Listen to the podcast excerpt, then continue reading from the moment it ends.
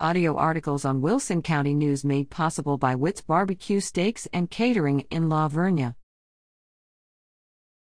Sheriff's Office continues mail theft investigations, arrests several suspects.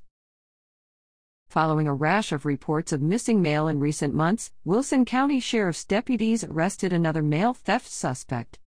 Christopher Alden Rivette, 24, of Stockdale was arrested April 12 on warrants charging him with theft of mail containing identifying information of at least 50 addresses.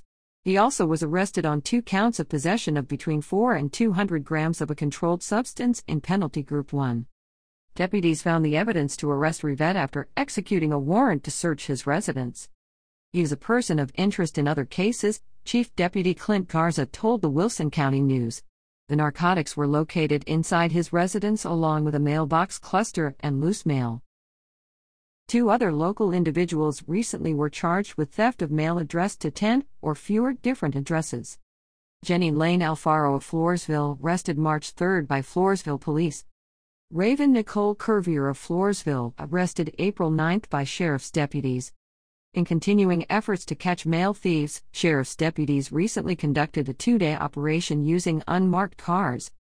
This operation was concentrated in the areas where we have had previous reports of mail theft, Garza said. We timed it around the early morning hours and then later when delivery is active.